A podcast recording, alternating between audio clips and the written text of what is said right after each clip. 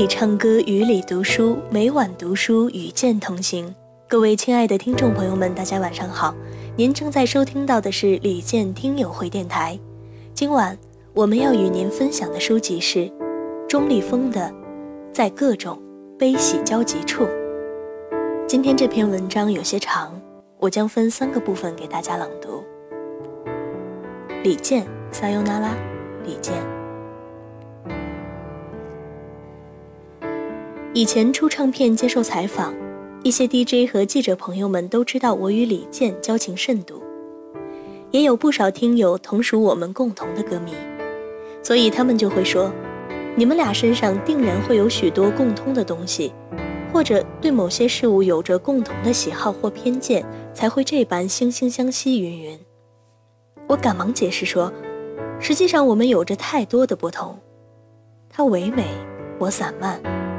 他稳重，我慌张；他空灵，我低沉；他忠贞，我多情；他唱功了得，游刃有余，我拙舌笨嘴，无可奈何。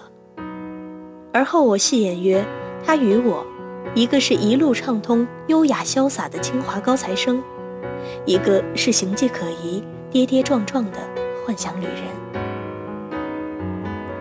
上世纪九十年代中期，我初到北京没多久，就与李健相识了。他那时候可能还在清华就读吧，但总是回忆不起来最初的相遇是何种场景，彼此有什么印象，谈了些什么。十多年下来，也是君子之交淡如水，不像与其他友人之间总是充斥着精彩曼妙的情节和妙趣横生的故事。然而正因如此。才会慢慢发现李健的与众不同。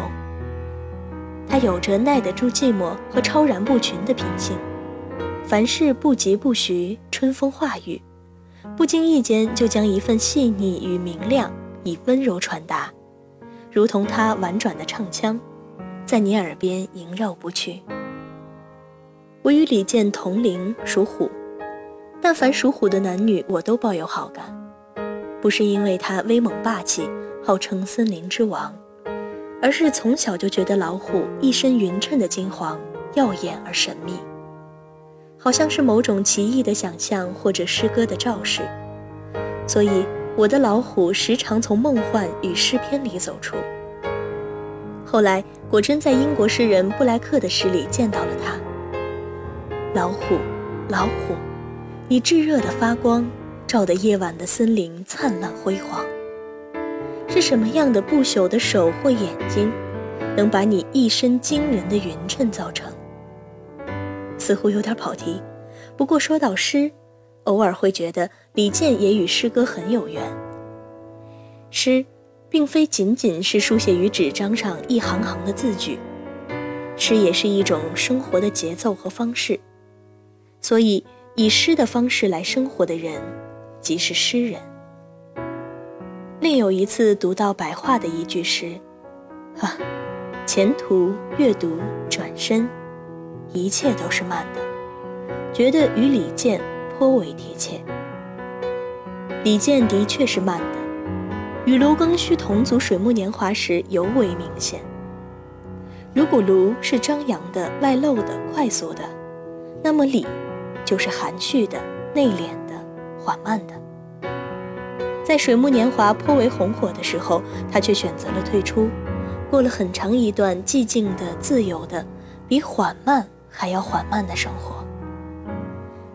早在我们二十来岁的时候，时常相约闲谈，每次见面，我们都会为对方献唱静坐，以作分享，以求鼓励。之后，我总会流露对现实的担忧和迷茫，彼时李健总是无比坚定而有信心。他劝慰我说：“一般创作型歌手都在二十七岁成名，列举朴树、高晓松、郑钧等等。”听他那么一说，我顿时好像吃了一颗定心丸。前些年我在钟鼓楼附近将进酒举行小型音乐会，李健前来捧场做嘉宾。第二年，他的传奇就被王菲传唱开了。他上台演唱之前开玩笑说。我和小钟同岁，我们今年都是二十七岁。知道我们真实年岁的歌迷被李健这么一开玩笑，都笑了起来。我却马上想到从前那些欢乐又忧愁的青涩岁月。今天先为大家分享到这里，李健《三优那拉李健二》，明晚与你一起读书，晚安。